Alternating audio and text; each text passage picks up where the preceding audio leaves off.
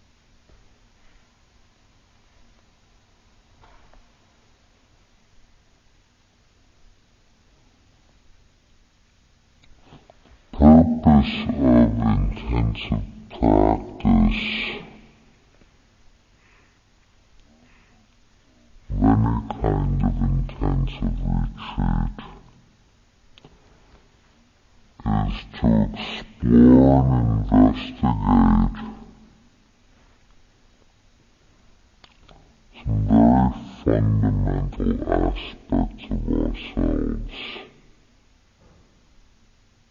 The mind's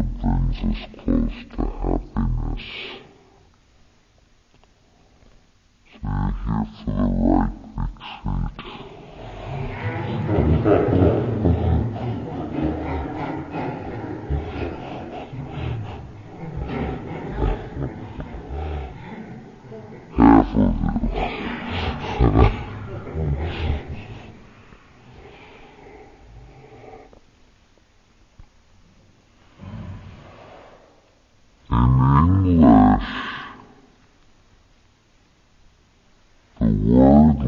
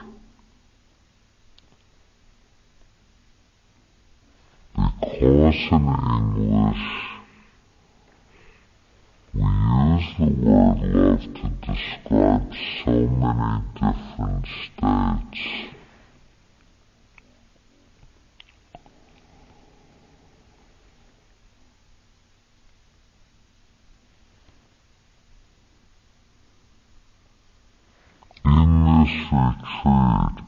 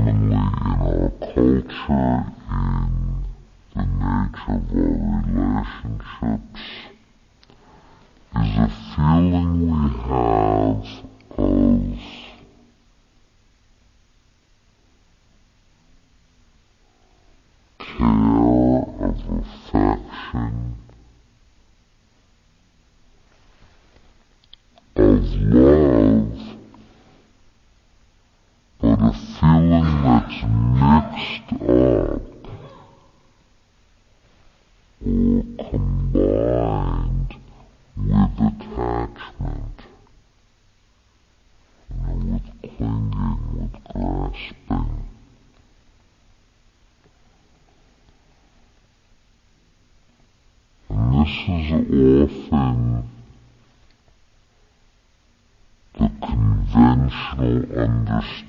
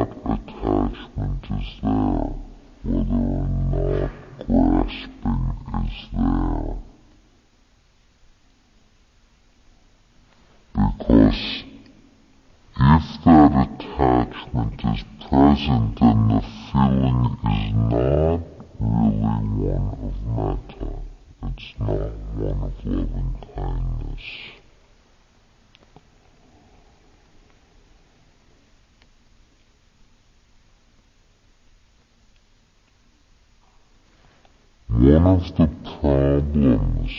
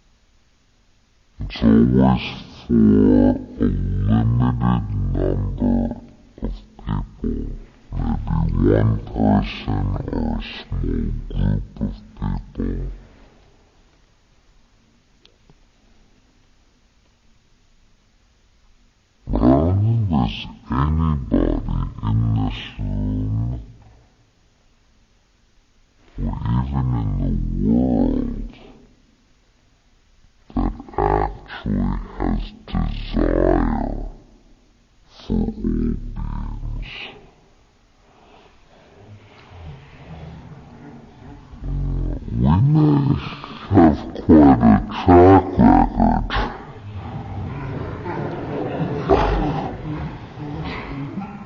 Think anybody would even conceive of having desire for all beings. Because it's not in the nature of desire. Desire by its very nature, attachment by its very nature is limited. It doesn't have that great power of inclusion. It's always bounded.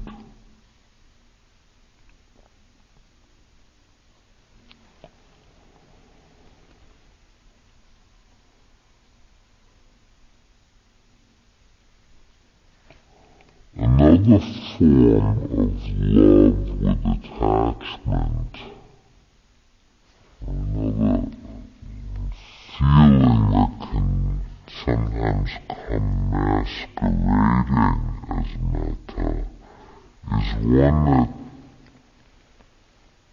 can strike very often at experienced meditators and experienced yogis. And the word in Pali, it's called Dhamma which means lustful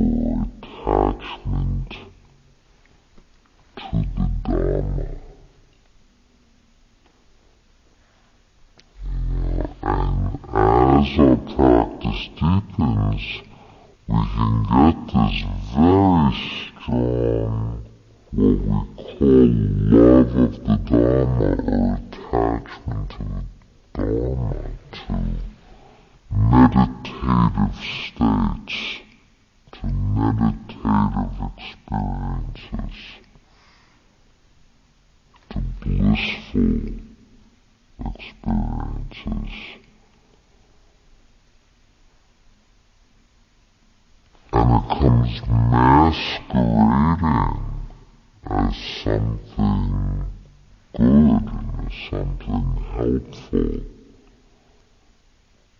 But actually it's just another more subtle kind of attachment.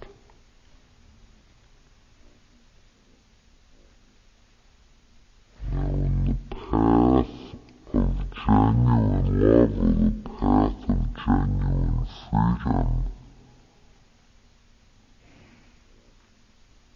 is that feeling which is not attached to anything.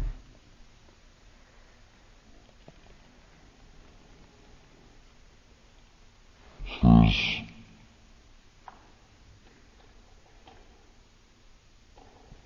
love with attachment, love with clinging, whether it's in a worldly sense or a Dharma sense.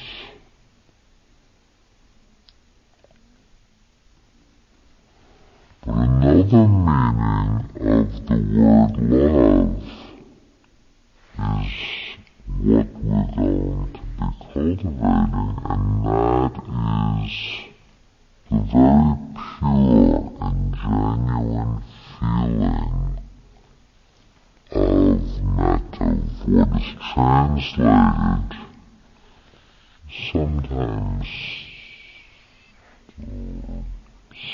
somewhat clumsily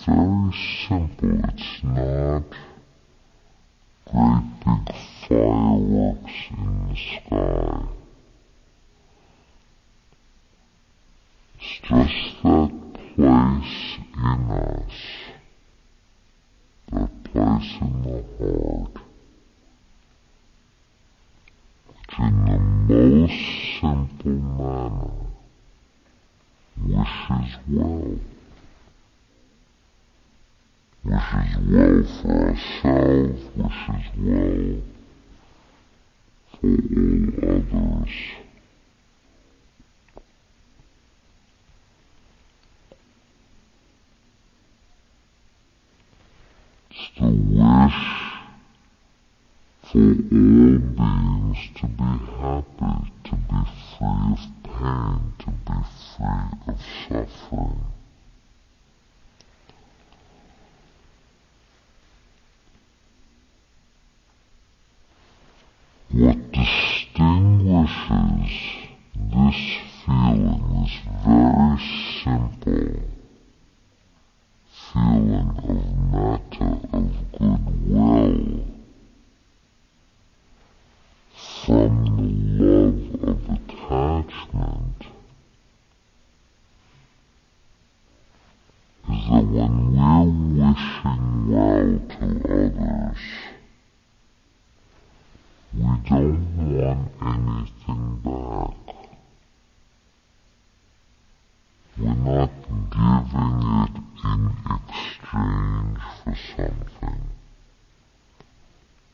and so it's unconditioned in that sense.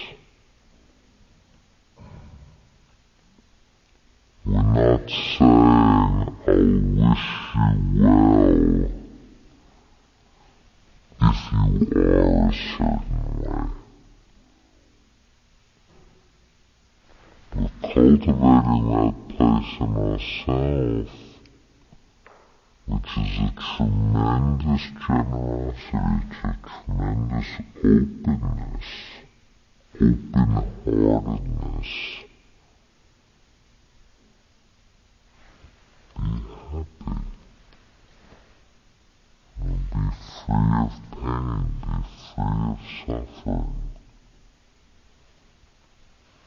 feeling that for ourselves, feeling it for all beings.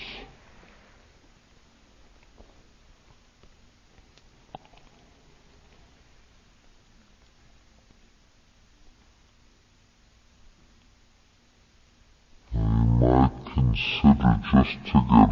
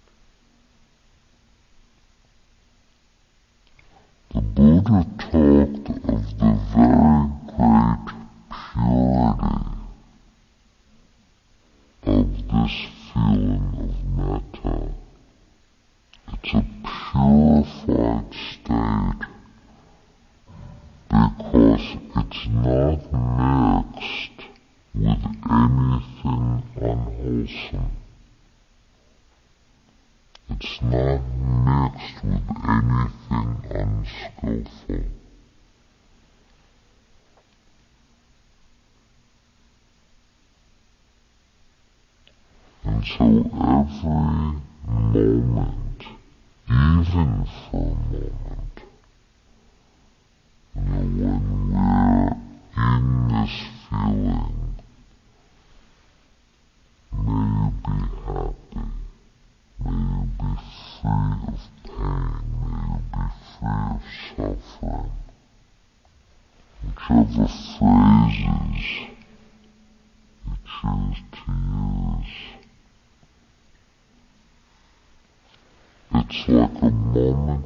pure gold. Because there's nothing harmful mixed in with that.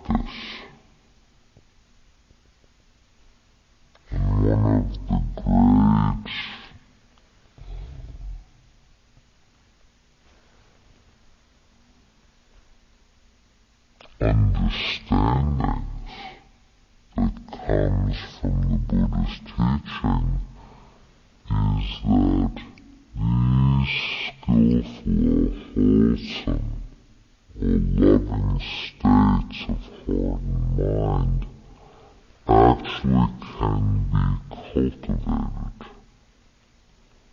It's not that we're just been given a certain amount of loving feeling at birth. And that's the amount we have. The Buddha taught us how it can be strengthened. The Pali word for meditation is bhavana literally, the literal meaning of that word is causing something to be developed. And so the very essence of what meditation means bringing forth something or causing something to be developed. In this case, the feeling of loving kindness.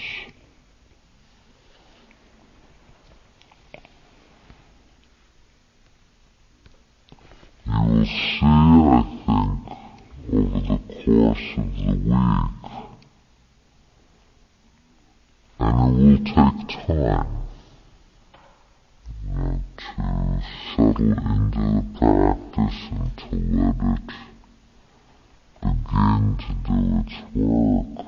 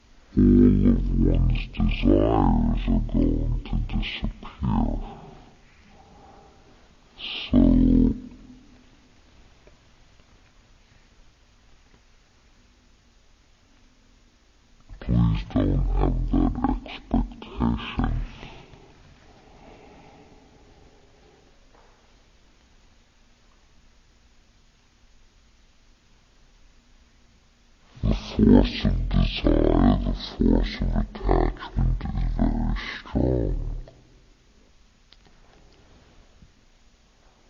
But slowly and with practice, we learn how to recognize, we learn how to separate, separate out, learn how to see, oh yeah, that moment,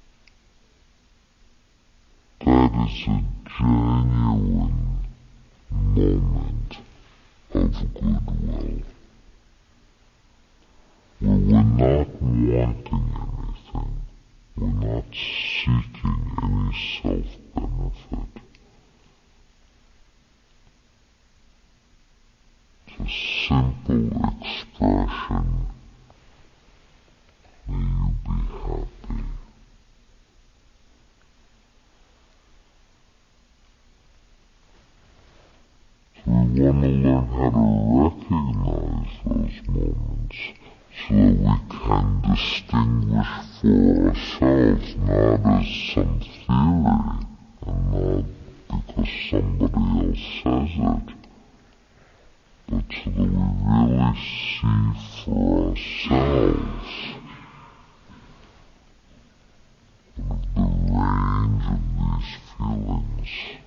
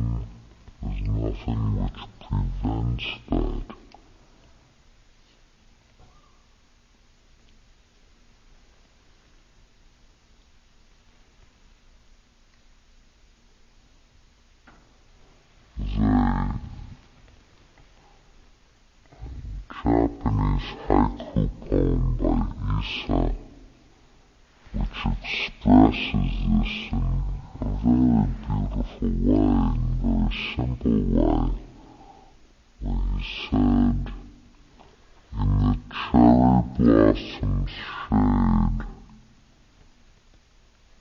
there's no such thing as a stranger. That's, that's the quality of metta. Can we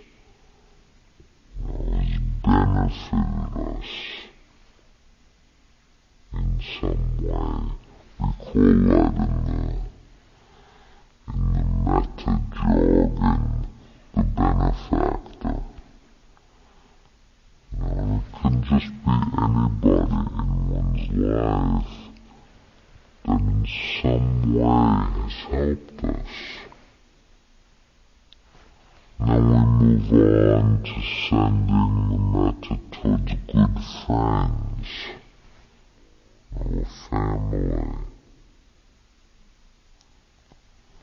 and then to neutral people, people we don't have much feeling about one way or another.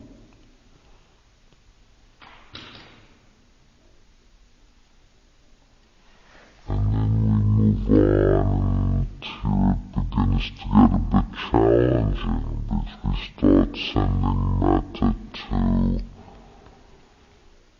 people who have difficulty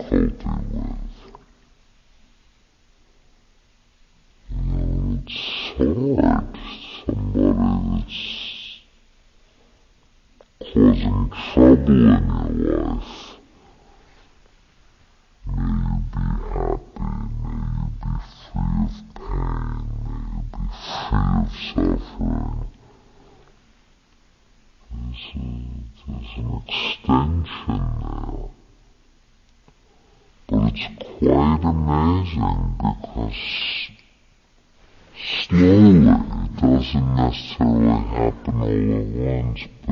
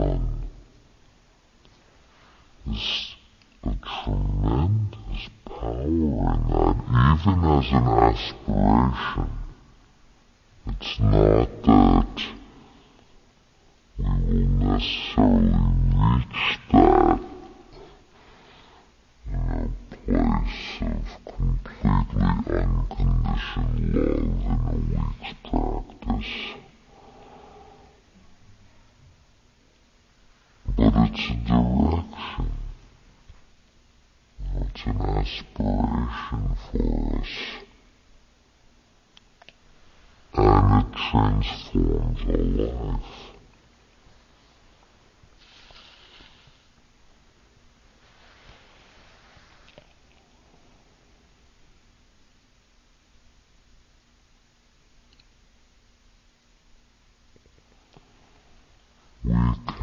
We can also and further develop this feeling of metta of loving kindness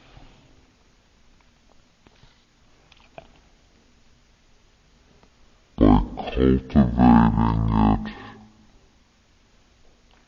not only as a practice in itself, but as the very motivation for practice.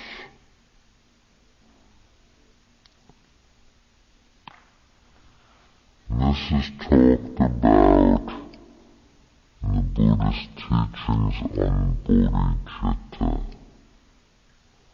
Bodhicitta means we call it the heart mind, the mind is the heart of awakening, of enlightenment.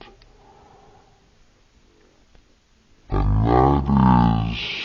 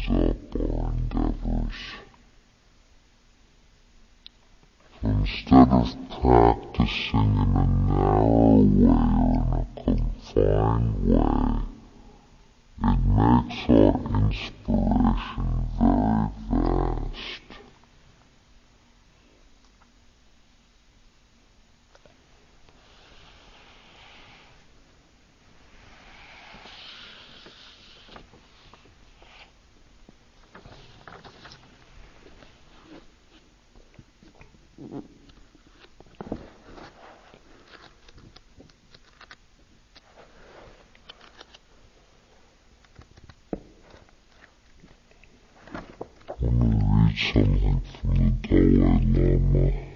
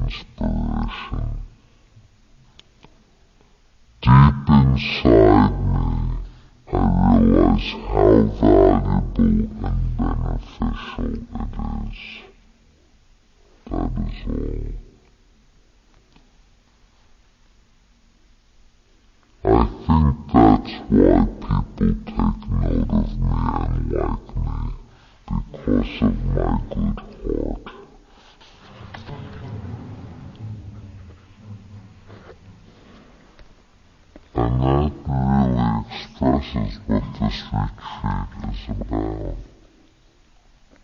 You know, it's learning to recognize and cultivate and nurture the good heart.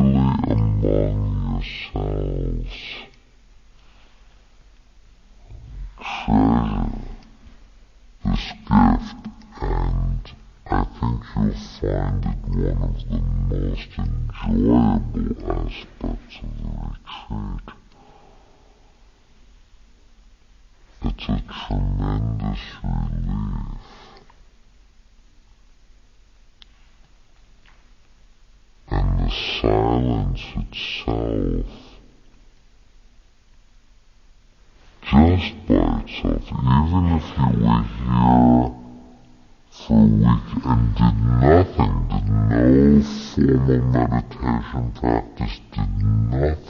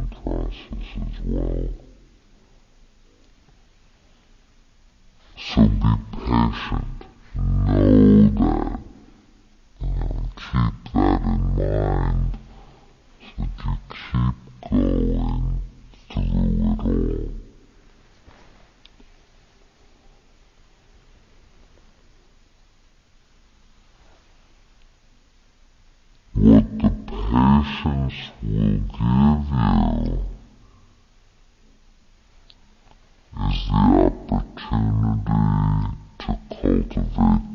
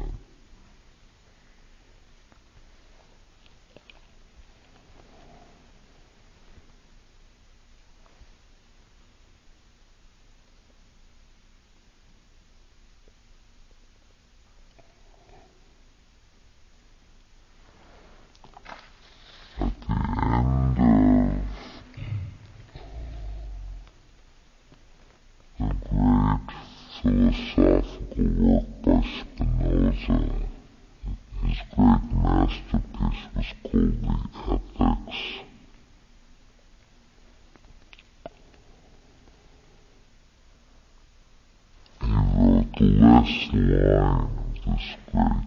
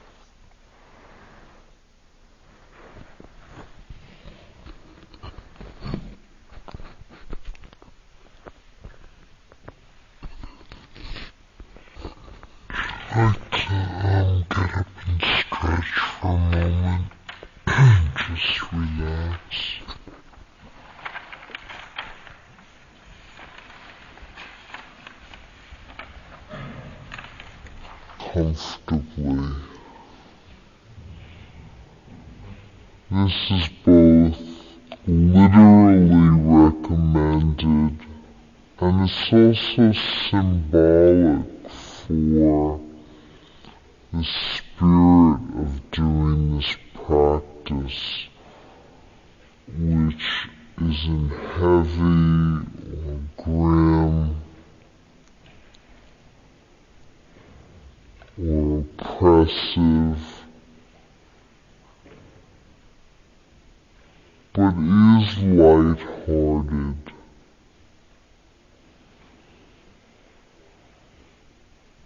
As Joseph said, it's like an exploration of happiness, of good-heartedness and happiness. Nor ordinary sense of happiness is getting what we want or managing to have what we want stay. This is wonderful when we can accomplish that. But it doesn't take a lot of investigation to sense the limitations of that and uh, the fearfulness of that, perhaps not getting what we want exactly, or perhaps having it change. One time we were visiting a friend, a family, and they had a child who at the time was four years old. And I noticed that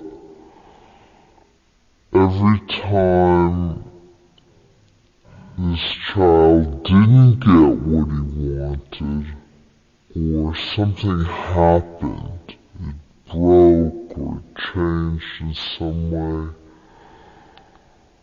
the hallways would echo with his screams, and what he would scream out was, Nobody in this house loves me anymore.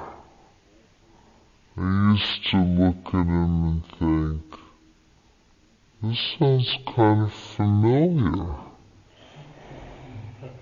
You know, that we don't get what we want, things don't go quite right, people disappoint us, situations change, and it's though all the love in the universe has been withdrawn from us, and we're bereft. What we're doing is exploring a kind of happiness that is not so fragile, is not so dependent. It's an openness, brightness, strength of mind that comes from this force of loving kindness. The whole structure of the retreat is the support for that exploration, which is very personal and very immediate. Traditionally, we begin a retreat by undertaking the what are called the three refuges and then the five precepts. The three refuges are a way of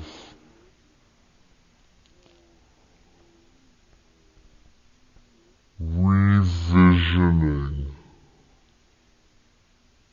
perhaps our sense of community, our sense of possibility.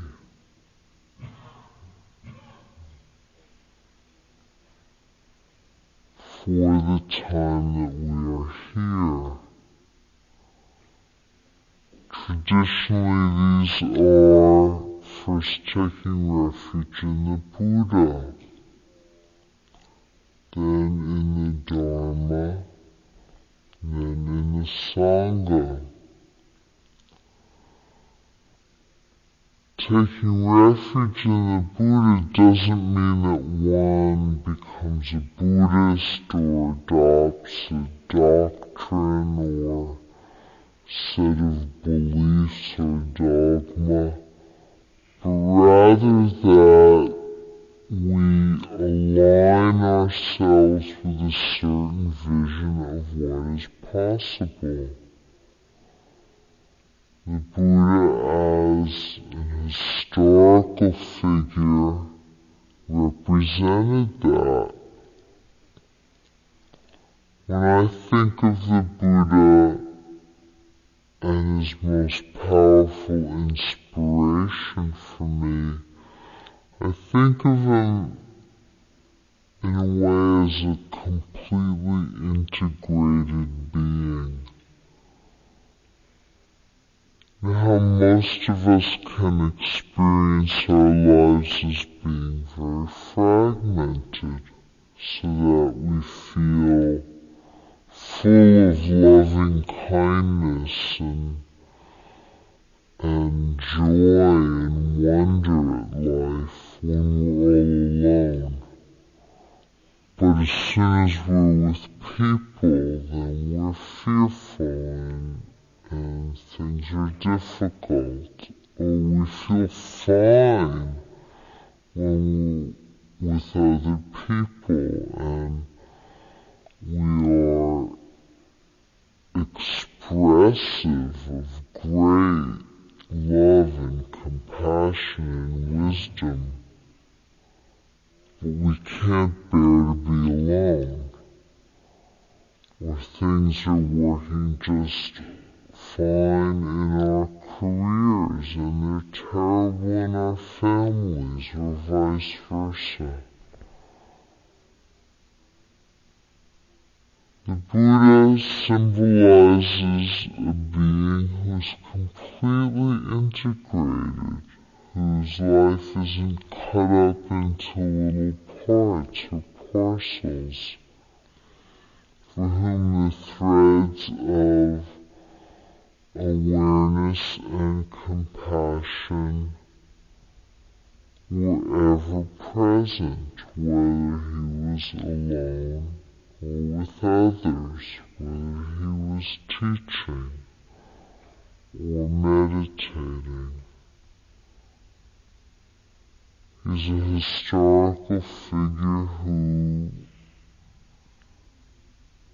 expressed these teachings in a form that was so powerful they still exist today more than 2,500 years later. So we take refuge as a way of paying respect and also of recognition that the Buddha accomplished what he accomplished as a human being because of the potential for for freedom, for awakening that exists within all of us. And so we are in effect taking refuge, we are reminding ourselves of our own potential.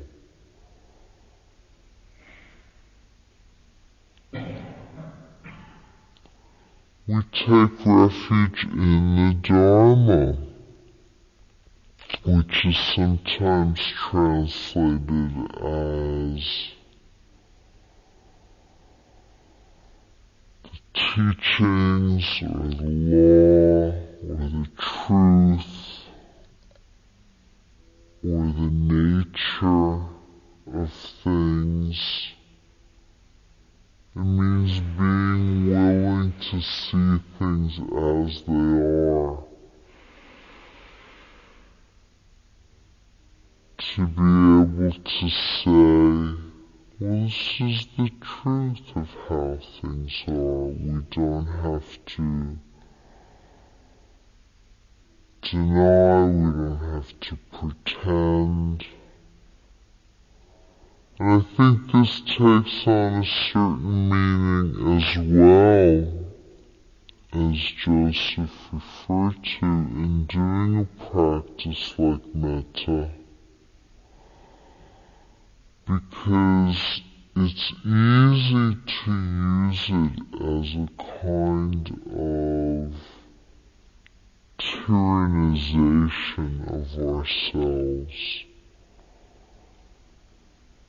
to have an idea of what loving feeling should be like and to sit here miserably in judgment saying, where's the love? You know, I don't feel any love. Yesterday I thought I might feel a little bit of love, but today I feel no love. I'm sure everybody in this room is feeling boundless, radiant, blissful love, but me. Or it's possible to do this practice very lightheartedly with a lot of joy and ease and humor. Not to try to force difficult feelings away or to push ourselves into a mold and pretend, but just to see that by doing the metta by saying the phrases, we're forming the intention in the mind and the force of intention in the mind is incredibly powerful. And that's enough. We don't have to disguise what we're actually feeling, try to push it away if it's difficult, or try to manufacture forcefully some great wave of blissful love. It's much simpler than that. I've put in countless hours of doing metta in this tortured fashion, and I've put in more countless hours doing it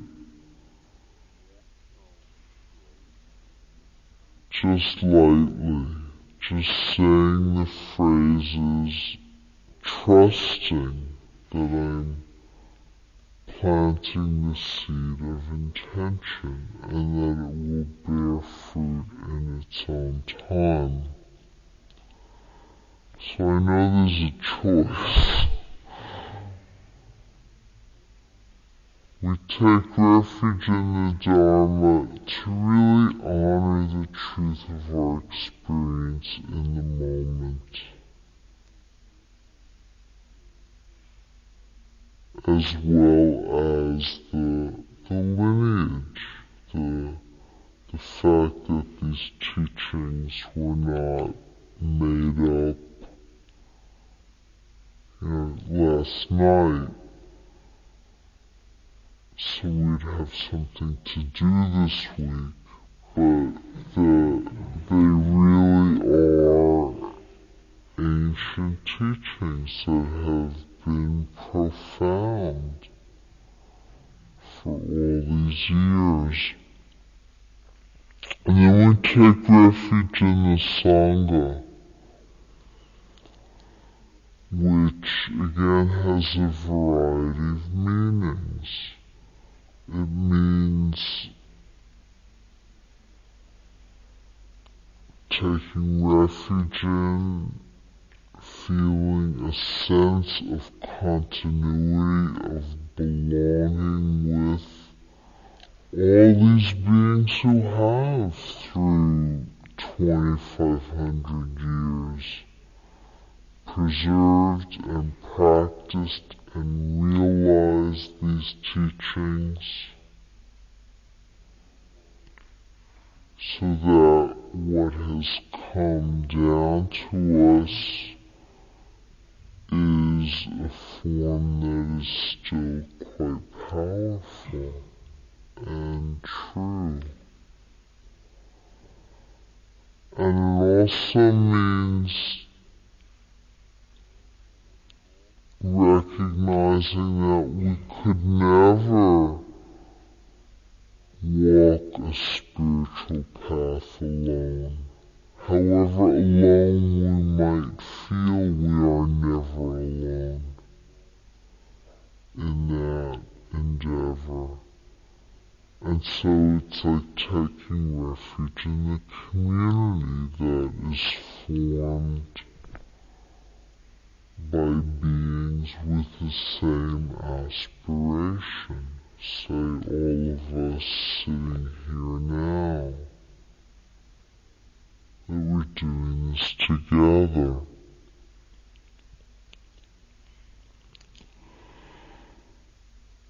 And then we undertake the five precepts, which are the basis for really living in harmony, for expressing compassion and care and kindness while we're here together. The precepts begin with not killing, taking precept to refrain from killing any living being while we're here together, and this includes bugs and such forms of life.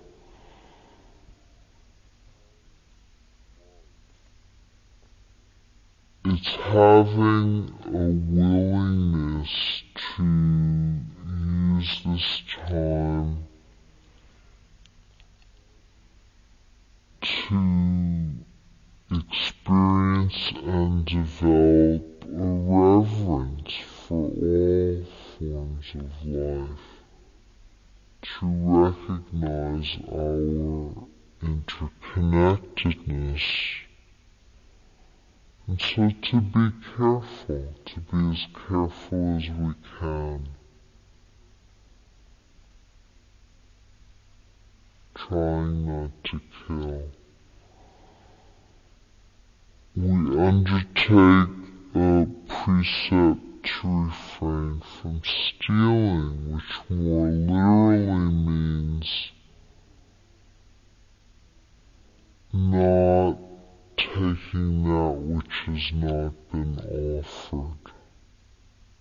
To have a certain spirit of contentment, of being at ease with what is offered and respecting one another's privacy, process as we are here together. We take a precept to refrain from any sexual activity for the time that we're here. To use this opportunity as a time of being alone and actually coming to see the nature of the various forces of desire that may come and go without acting on them. We undertake a precept to refrain from lying, from being dishonest, whether to ourselves or to others. And this, as Joseph said, is amplified by undertaking the guideline of silence. Silence is very interesting because very often when people come to a retreat for the first time, it's the single most upsetting or frightening thing. Just imagine not speaking for five or six or seven days. But at the end, almost invariably, people point back to it as perhaps the most profound and enjoyable aspect of the retreat.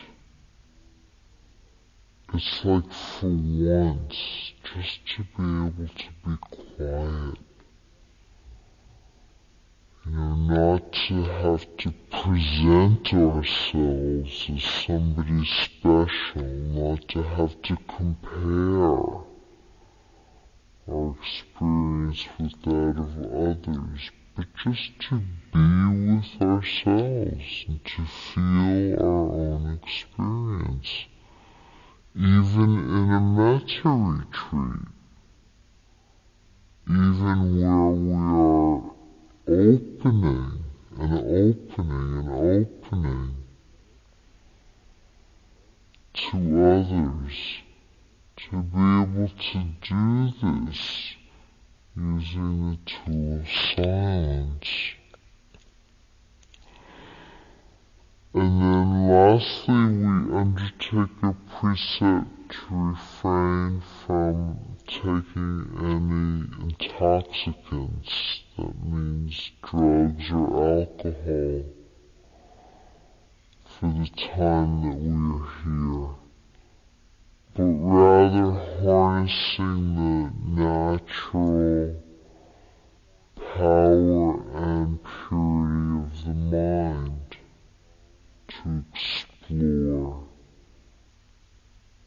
this quality of happiness.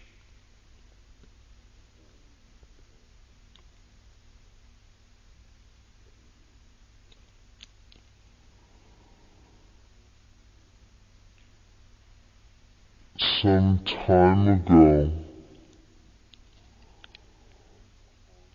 I was talking to a friend whose mother had come to the first retreat we taught here for parents.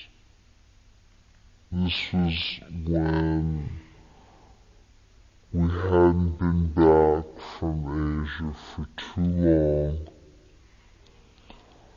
And we thought that since so many of our friends' parents were somewhat hostile to what we were doing, what their children were doing, we thought that it would be interesting to provide a retreat for those very people to try to help them understand. And so we did. And this this friend's mother was here and uh, we were talking about it the other day and we were talking about how people in that retreat were continually like locking their doors and then leaving the room even though we have no keys. Know? And uh, we'd have to run around and like try to find a master key, you know, open it up and, and all of those things and um how interesting it was, you know, for people to come into community where they really could trust one another. They didn't have to carry their belongings with them all the time in case they got stolen. They didn't have to lock their door in case something was taken or they'd be violated in some way.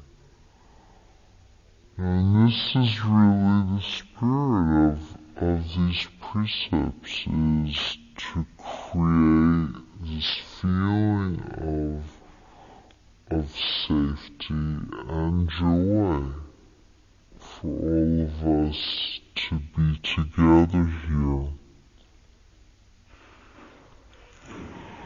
So what I'd like to do is start by doing the refuges and the precepts and then do the very beginning instruction in the metta. You can relax, sit comfortably.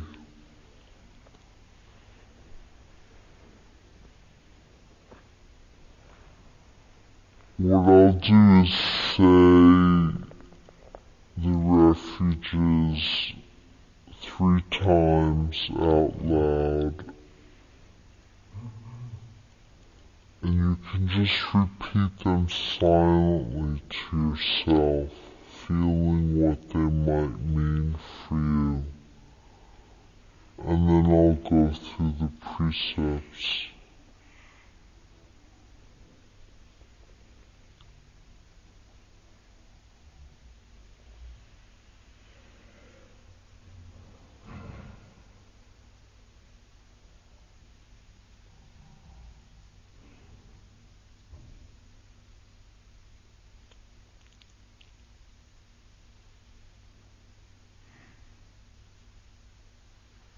I take refuge in the Buddha.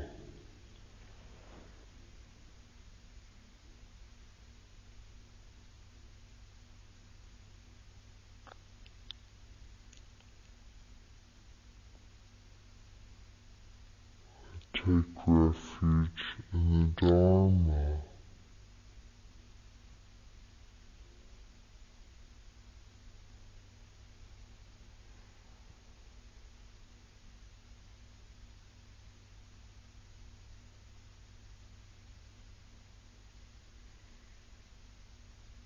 I take refuge in the Sangha.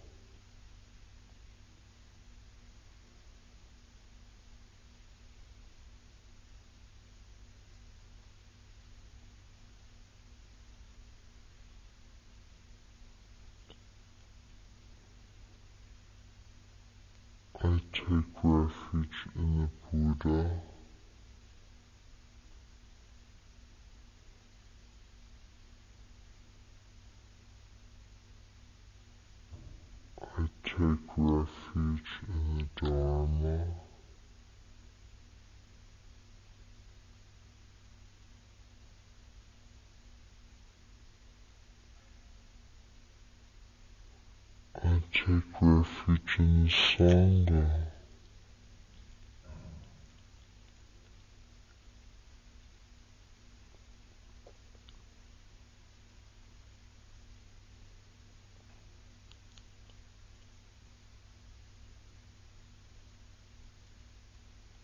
I take refuge in the Buddha.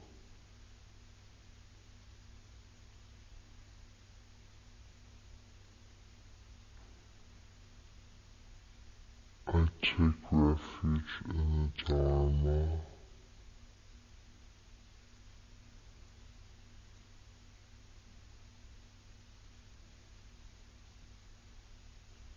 I take refuge in the Sangha.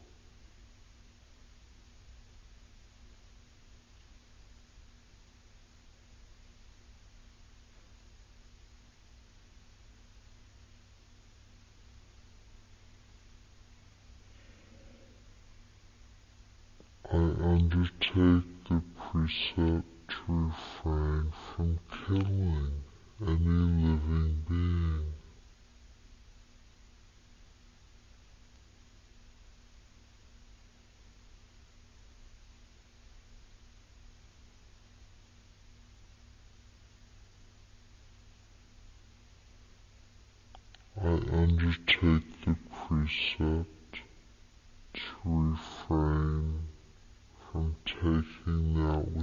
not been offered.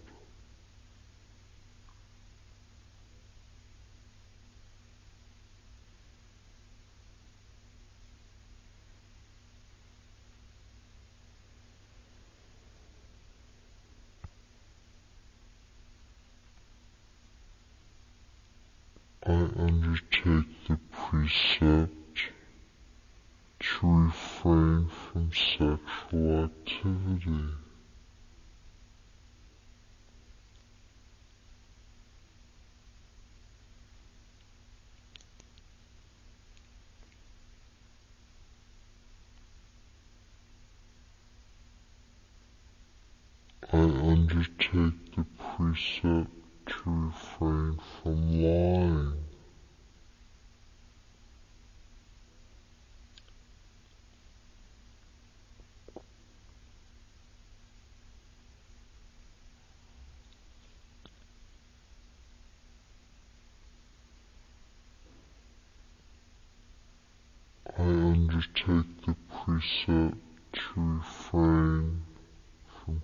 intoxicants.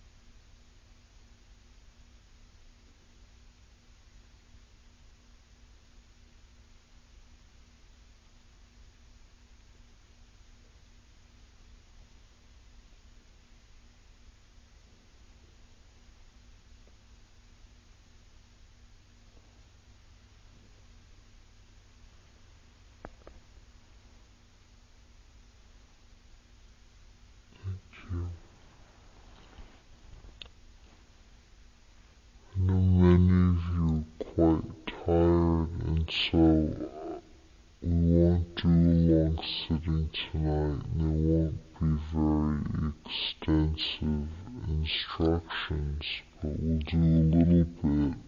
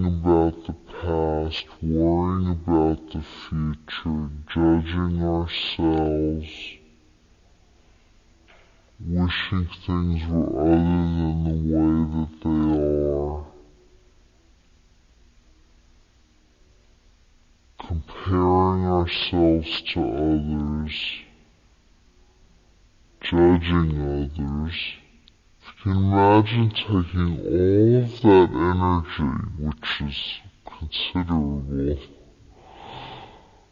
and gathering it back in so that as energy it's available to us. It's a gathering in that is the of concentration and because that energy is huge, and is our own. It's not foreign. It's not something we don't have. It's something that we do not have available to us ordinarily because it's flying off all over the place. That's the unification of our being. It's wholeness, it's healing, it's coming together. It's the process of concentration. It's not forceful or um, dry. It's really, it's returning all this energy to ourselves. And it's very balanced. Sometimes I liken concentration to the act of holding something very fragile and precious in our hands if we grab onto it too tightly, it's just gonna shatter and break. But if we space out completely, you know, our hand just opens like this, the object will fall off and shatter and break. We just hold it. We're in touch with it without grabbing it, without spacing out. It's like cherishing something. It's the act of just holding or cherishing something, being in touch with it. That's that's the process of concentration. And the way we do the metta is by choosing certain phrases. These are what we are holding in our hearts.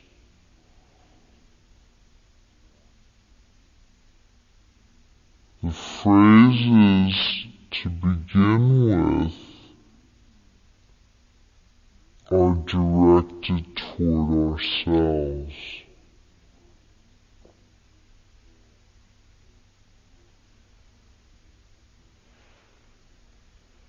And we gently repeat repeat these phrases again and again, each time knowing what they mean without trying to force anything special, any special feeling or breakthrough. But just like planting a seed in the ground with each one of those phrases, it's forming the intention in the mind. We plant the seed in the ground and then nature will take its own course. Sometimes that seed will bear fruit right away and it's lovely. We have a great feeling. And sometimes it's going to take some time, but that doesn't matter. Our work is just to plant it in the ground. By holding that phrase, by saying that phrase, being connected to it.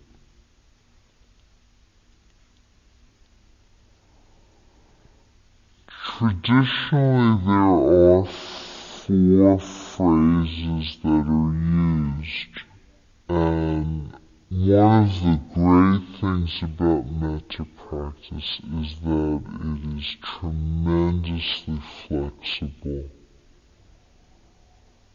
There's a lot of room for really carving out your own path with this. So oftentimes what we suggest is really just the beginning of the process. It's a taking off point.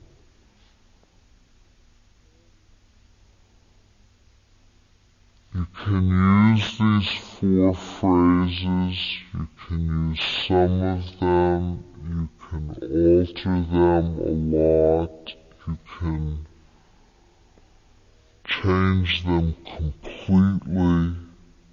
It's really up to you.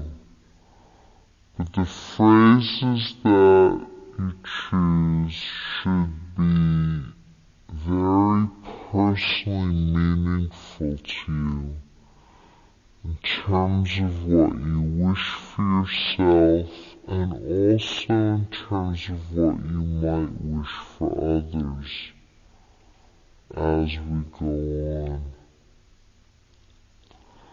There should be something that is enduring, you know, not just something you wish for tonight, but deeply, deeply can wish for yourself, giving yourself this gift. The traditional phrases are May I be free of danger. May be free from danger. Danger meaning the inner danger that we experience when we are lost in certain mind states. Tremendous pain and suffering. And outer danger in a more conventional or obvious sense. May I be free from danger. And some people don't like that phrase. You know, they would rather phrase it in the positive. May I live in safety. So that is also an option for you. As I learned it in Burma, as is completely in my brain is be free from danger. So that's that's just how I say it. Um, may I have mental happiness. May there be peace, ease, spaciousness, joy, anything we associate with mental happiness. May I have physical happiness. May there not be great pain. In the body. Then may I live with ease. May I have ease of well-being, which is somewhat more traditional, which means to begin with in the things of day-to-day life, family, relationships, livelihood, may it go with ease. May it not be a terrible struggle. And then deeper and deeper sense of ease. What does it mean to move through a day easily, with ease, with grace?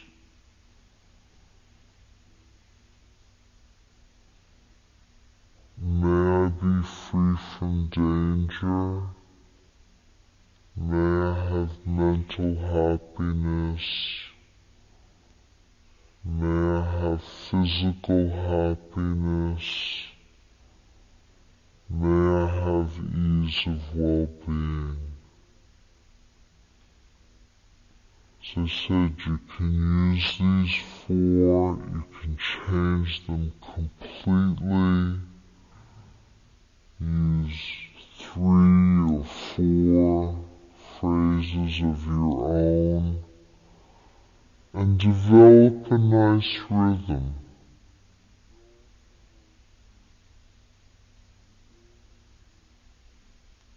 However you phrase them, however you use these intentions, it should be pleasing to the mind as you say them so that they flow in some way for you. And this will take some time, you know, you may not feel perfectly satisfied tonight that you've hit upon just the right set of phrases, and that's okay. It's just an exploration.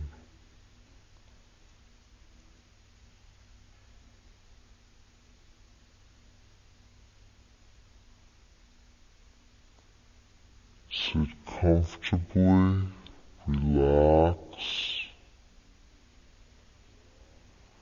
Think of whatever phrases are most meaningful to you in terms of what you wish for yourself.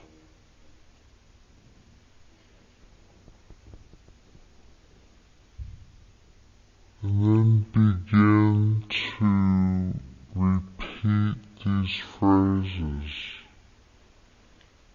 May I be free from danger.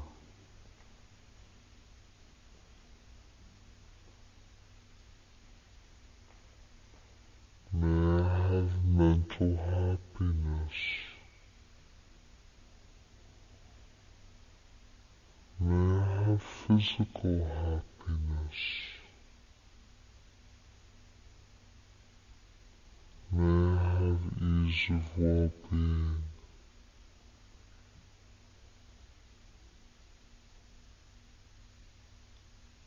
Whatever phrases you choose. You can say them slowly.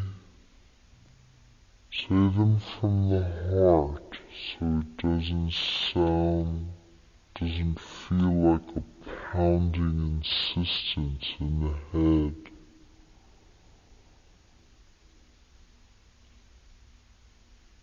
Say them not rapid fire, but quickly enough so that you stay connected.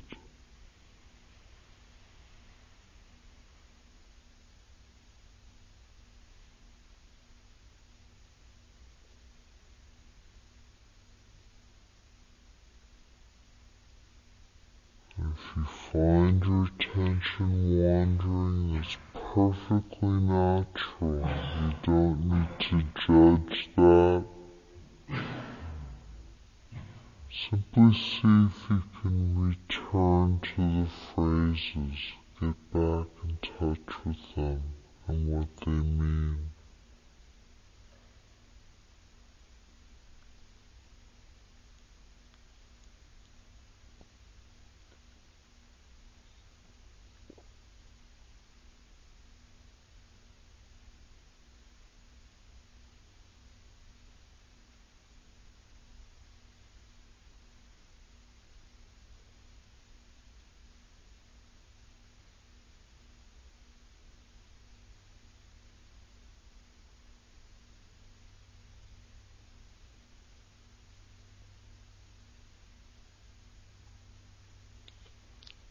The essence of the practice is being able to begin again and begin again and begin again.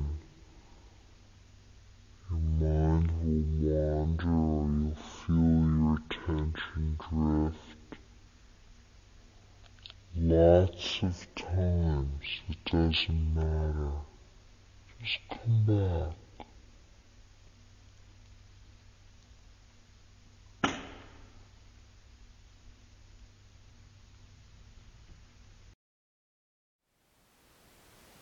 Thank you for listening.